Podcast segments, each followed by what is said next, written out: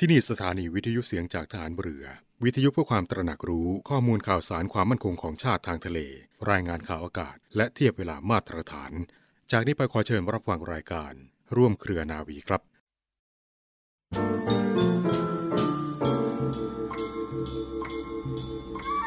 ทุกคนจำเป็นต้องหมั่นใช้ปัญญาพิจารณาการกระทำของตนให้รอบคอบอยู่เสมอ ระมัดระวังทำการทุกอย่างด้วยเหตุผล ด้วยความมีสติ และด้วยความรู้ตัว เพื่อเอาชนะความชั่วร้ายทั้งมวลให้ได้โดยตลอด และสามารถก้าวไปถึงความสำเร็จที่แท้จริง ทั้งในการงานและการครองชีวิต พระบรมราชวาทของพระบาทสมเด็จพระบรมชนกาธิเบศรมหาภูมิพลอดุลยเดชมหาราช บรมนาถบพิตร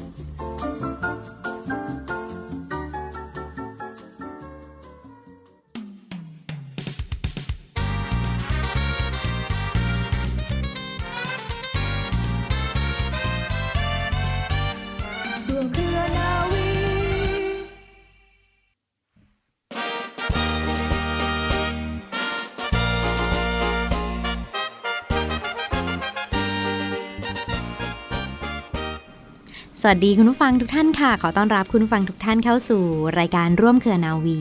กับเรื่องราวสาระความรู้และข่าวสารที่นำมาฝากคุณผู้ฟังกันเป็นประจำทุกวันสำหรับเรื่องเล่าชาวเรือในวันนี้ค่ะมีเรื่องราวของทหารเรือในอดีตเกี่ยวกับการพระราชทานพระอิสริยศักดิ์เสด็จในกรมหลวงชุมพรเขตอุดมศักดิ์นำมาฝากคุณผู้ฟังเป็นความรู้กันค่ะเมื่อวันที่ 11 พฤศจิกายน พุทธศักราช 2463 ระบาทสมเด็จพระมงกุฎเกล้าเจ้าอยู่หัว ในหลวงรัชกาลที่ 6 ทรงพระกรุณาโปรดเกล้าพระราชทาน พระอิสริยศักดิ์กรมหมื่น ชุมพร เขตอุดมศักดิ์เป็นกรมหลวงชุมพร เขตอุดมศักดิ์ดังประกาศตามพระบรมราชองค์การตอนหนึ่งนะคะ ซึ่งมีข้อความเกี่ยวกับพระมหากรุณาธิคุณของพระองค์ที่ทรงมีต่อกองทัพเรือ เอาไว้ว่า ข้อสำคัญที่ควรยกขึ้นกล่าวคือ ได้ทรงพระราชดำริจัดการโรงเรียนนายเรือ และนายช่างกลให้เจริญยิ่งขึ้น ทรงบ่มเพาะวิชาการฝ่ายทหารเรือ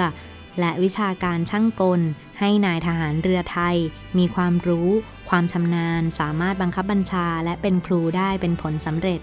ไม่ต้องใช้ชาวต่างประเทศเป็นผู้บังคับบัญชา และจ้างคนต่างประเทศมาเป็นครูเหมือนแต่การก่อน ทั้งนี้ได้ทรงทำแผนการทัพเรือ และทรงจัดการศึกษาทางยุทธศาสตร์ ยุทธวิธี กระบวนรบในกองทัพเรือให้เรียบร้อยยิ่งขึ้นเป็นอันมาก รวมทั้งยังมีความอีกตอนหนึ่งว่า ทรงตั้งพระไทยรับราชการสนองพระเดชพระคุณด้วยพระปีชาสามารถค่ะ สามารถประกอบกิจการด้วยพระอุตสาหะวิริยะ มีได้ย่อหย่อน ทรงมีความซื่อสัตย์สุจริต และจงรักภักดีต่อใต้ฝ่าละอองธุลีพระบาท สมควรเป็นที่ไว้วางพระราชหฤทัย และสมควรที่จะทรงสถาปนาไว้ในตำแหน่งพระองค์เจ้า ต่างกลม ผู้ใหญ่พระองค์หนึ่งค่ะ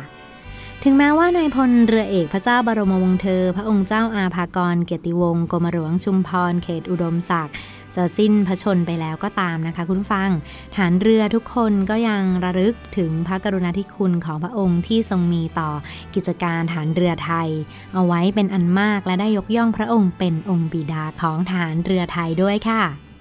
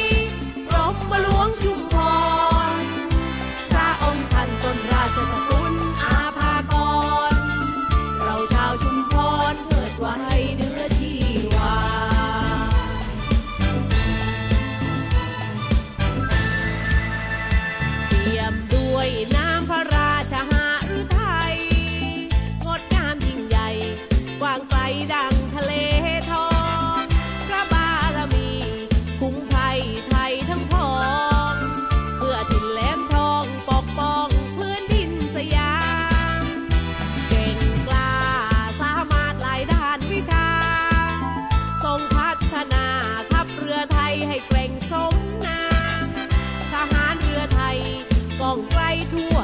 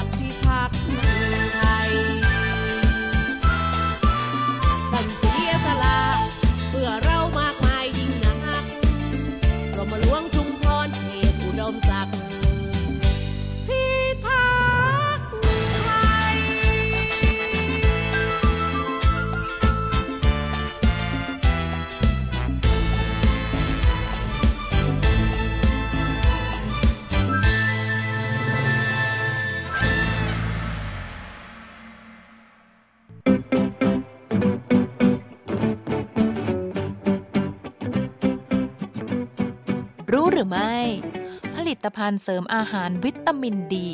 ช่วยป้องกันการติดเชื้อโควิด -19 ได้จริงหรือ เนื่องจากมีการแชร์ข้อมูลในโลกออนไลน์เกี่ยวกับผลิตภัณฑ์เสริมอาหารวิตามินดี ว่าสามารถช่วยป้องกันและลดความเสี่ยงการติดเชื้อโรคโควิด -19 ได้ จะจริงหรือไม่นั้นมาฟังกันค่ะวิตามินดี เป็นวิตามินที่ร่างกายสามารถผลิตได้เอง จากการตากแดดอ่อนๆในตอนเช้า หรือจากการบริโภคอาหารประเภทปลาทะเล ไข่แดงและนม หรือในรูปแบบผลิตภัณฑ์เสริมอาหาร วิตามินดีเป็นวิตามินที่จำเป็นต่อร่างกาย มีความสำคัญต่อความแข็งแรงของกระดูก ฟัน และกล้ามเนื้อ รวมถึงการทำหน้าที่ตามปกติของระบบต่างๆ ในร่างกาย เช่น ระบบภูมิคุ้มกัน หรือสมดุลของน้ำตาลในเลือด อีกทั้งมีงานวิจัยพบว่า ผู้ที่ติดเชื้อโรคโควิด -19 มีระดับวิตามินดีในเลือดต่ำ สัมพันธ์กับระดับความรุนแรงของโรค จึงเป็นที่มาของการนำวิตามินดีมาทดแทนเพื่อช่วยป้องกัน และลดความเสี่ยงในการติดเชื้อโรคโควิด -19 แต่ปัจจุบันค่ะยังไม่มีหลักฐานสนับสนุนว่าการเสริมวิตามินดี จะช่วยป้องกันหรือช่วยรักษาโรคโควิด -19 ได้โดยเฉพาะ และยังไม่มีหลักฐานค่ะว่าการแนะนำให้ใช้วิตามินดี เพื่อป้องกันการติดเชื้อโรคโควิด -19 ดังนั้นค่ะสรุปได้นะคะว่าจากงานวิจัยในปัจจุบัน ผลิตภัณฑ์เสริมอาหารวิตามินดี ไม่สามารถช่วยป้องกันการติดเชื้อโรคโควิด -19 ได้ และไม่สามารถลดอัตราการนอนโรงพยาบาล หรืออัตราการเสียชีวิตจากการติดเชื้อโรคโควิด -19 ได้เช่นกัน เพียงแต่นำมาใช้เสริมในผู้ที่มีภาวะขาดวิตามินดี หรือได้รับวิตามินดีไม่เพียงพอเท่านั้นค่ะ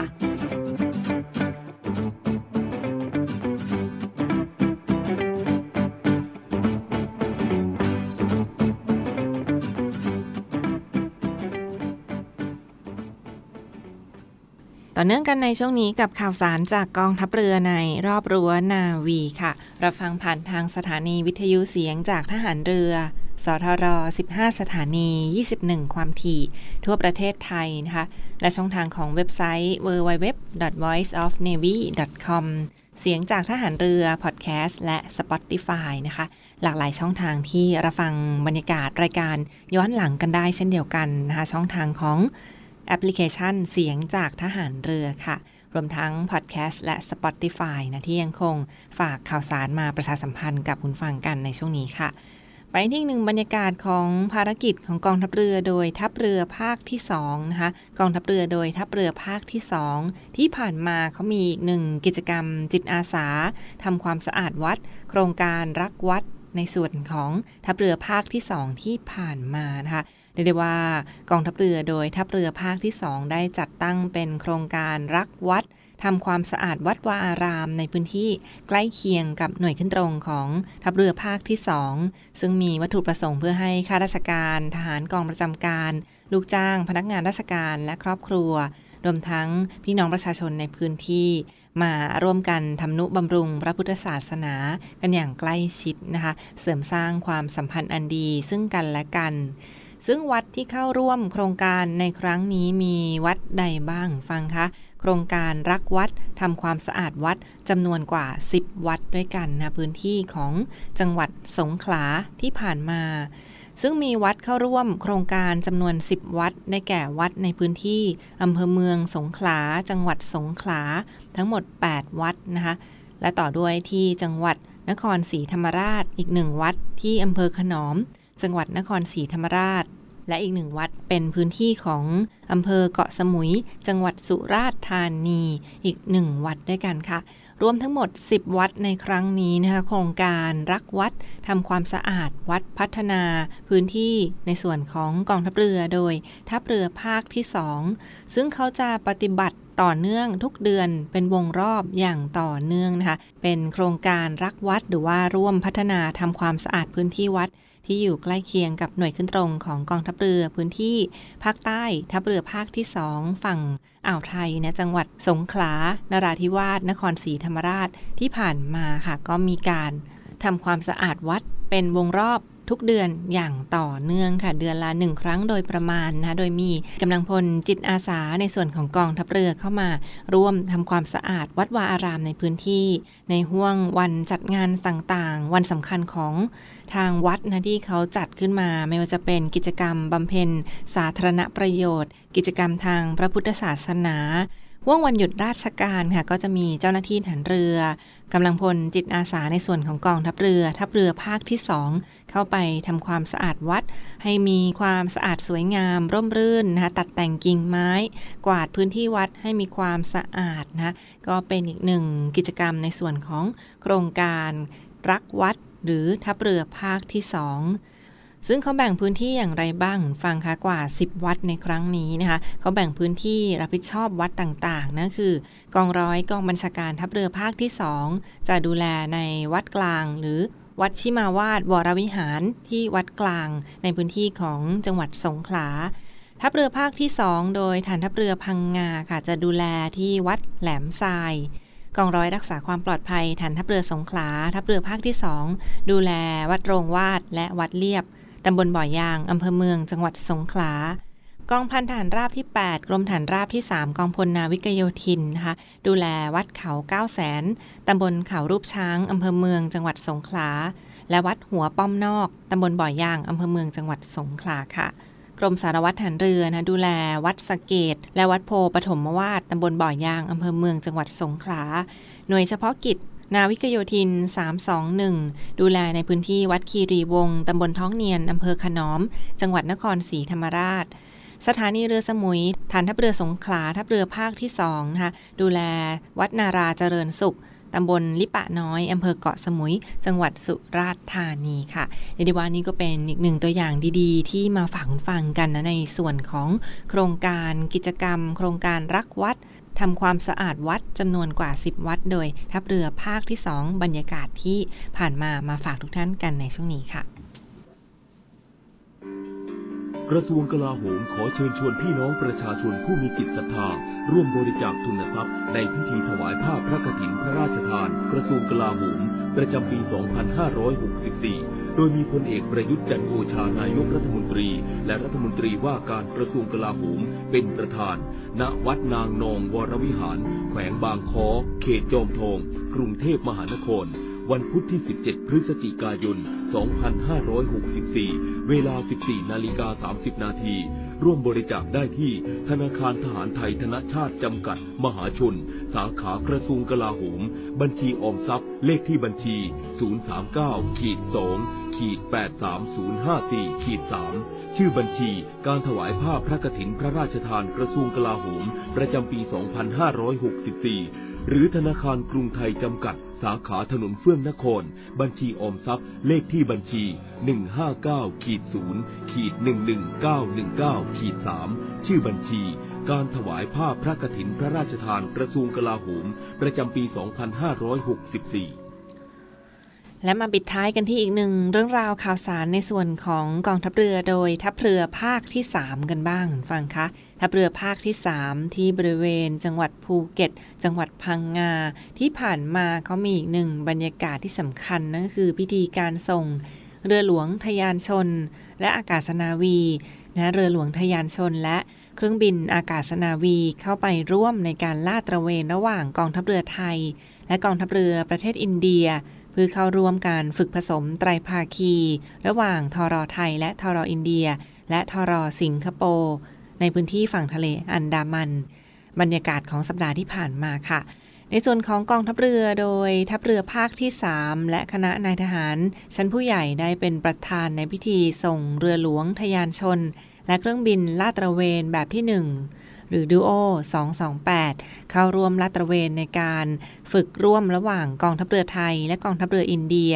บรรยากาศจัดขึ้นที่ท่าเทียบเรือฐานทัพเรือพังงาทัพเรือภาคที่ 3 กับพิธีส่งเรือหลวงทยานชน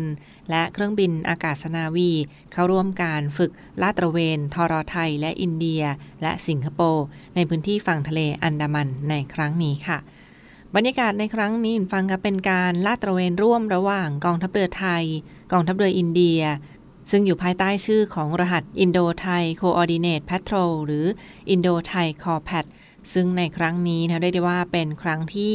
32 แล้ว จัดขึ้นมาอย่างต่อเนื่องในแต่ละปีค่ะ และในปีนี้กำหนดจัดระหว่างวันที่ 12 ถึง 14 พฤศจิกายนที่ผ่านมา ในพื้นที่ฝั่งทะเลอันดามัน ซึ่งเบื้องต้นก็จะเป็นการลาดตระเวนร่วมระหว่างกองทัพเรือไทย และกองทัพเรืออินเดีย ภายใต้รหัส Indo Thai Coordinate ประจำปี 2564 และหลังจากที่ได้เสร็จสิ้นการลาดตระเวนเรียบร้อยแล้วคุณฟังคะ บรรยากาศในช่วงนี้ระหว่างวันที่ 15 ถึง 16 พฤศจิกายนนี้ เรือหลวงทยานชนก็จะเข้าไปฝึกร่วมอีกหนึ่งรายการ นั่นคือ การฝึกผสมไตรภาคี ระหว่างกองทัพเรือไทย กองทัพเรืออินเดีย และกองทัพเรือสิงคโปร์ภายใต้รหัสการฝึก SITMEX หรือว่า SITMEX 2021 ระหว่างวันที่ 15 ถึง 16 พฤศจิกายนนี้ ในพื้นที่ฝั่งทะเลอันดามันต่อไปค่ะ ทั้งนี้การลาดตระเวนร่วมระหว่างกองทัพเรือไทย และกองทัพเรืออินเดียในครั้งนี้นะคะมีปฏิบัติการกันมาอย่างต่อเนื่องหลายปีที่ผ่านมาเรียกว่าเป็นอีกหนึ่งภารกิจในการกระชับความสัมพันธ์อันดี ระหว่างกองทัพเรือไทย และกองทัพเรืออินเดีย และประเทศสิงคโปร์ที่เข้าร่วมการฝึกในครั้งนี้ การฝึกผสมไตรภาคีนะถือได้ว่าเป็นอีกหนึ่งความร่วมมือของทั้ง 3 ประเทศคือประเทศไทย อินเดีย และสิงคโปร์ที่ร่วมมือกันในการป้องกันภัยคุกคาม ที่จะเกิดขึ้นในฝั่งทะเลอันดามันนะคะดูแลพื้นที่ฝั่งทะเลอันดามันทั้งโซน เริ่มต้นตั้งแต่ ฐานทัพเรือพังงาทัพเรือภาคที่ 3 และในส่วนของทัพเรือภาคที่ 3 ที่บริเวณจังหวัดภูเก็ตที่ผ่านมามาฝากทุกท่านกันในช่วงนี้ค่ะ ติดตามภาพบรรยากาศได้เช่นเดียวกัน ฟังค่ะทั้งช่องทางของ Facebook แฟนเพจทัพเรือภาคที่3นะคะทัพเรือภาคที่ 3 และในส่วนของ กองทัพเรือรอยัลไทยเนวีการฝึกผสมอินโดไทยคอแพดและซิดเม็กซ์2021 โดยเรือหลวงทยานชนมาฝากทุกท่านกันในช่วงนี้ค่ะสำหรับวันนี้รายการร่วมเครือนาวีเวลาหมดลงแล้วค่ะ ขอบคุณทุกท่านที่ติดตามรับฟังนะคะลาทุกท่านกันไปก่อนดูแลรักษาสุขภาพกันด้วยนะคะ อีกหนึ่งความห่วงใยจากร่วมเครือนาวี วันนี้ สวัสดีค่ะ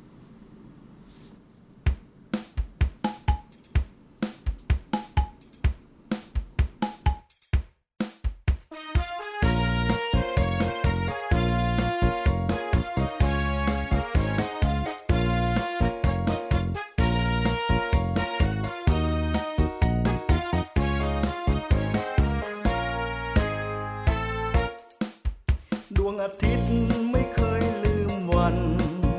ดวงจันทร์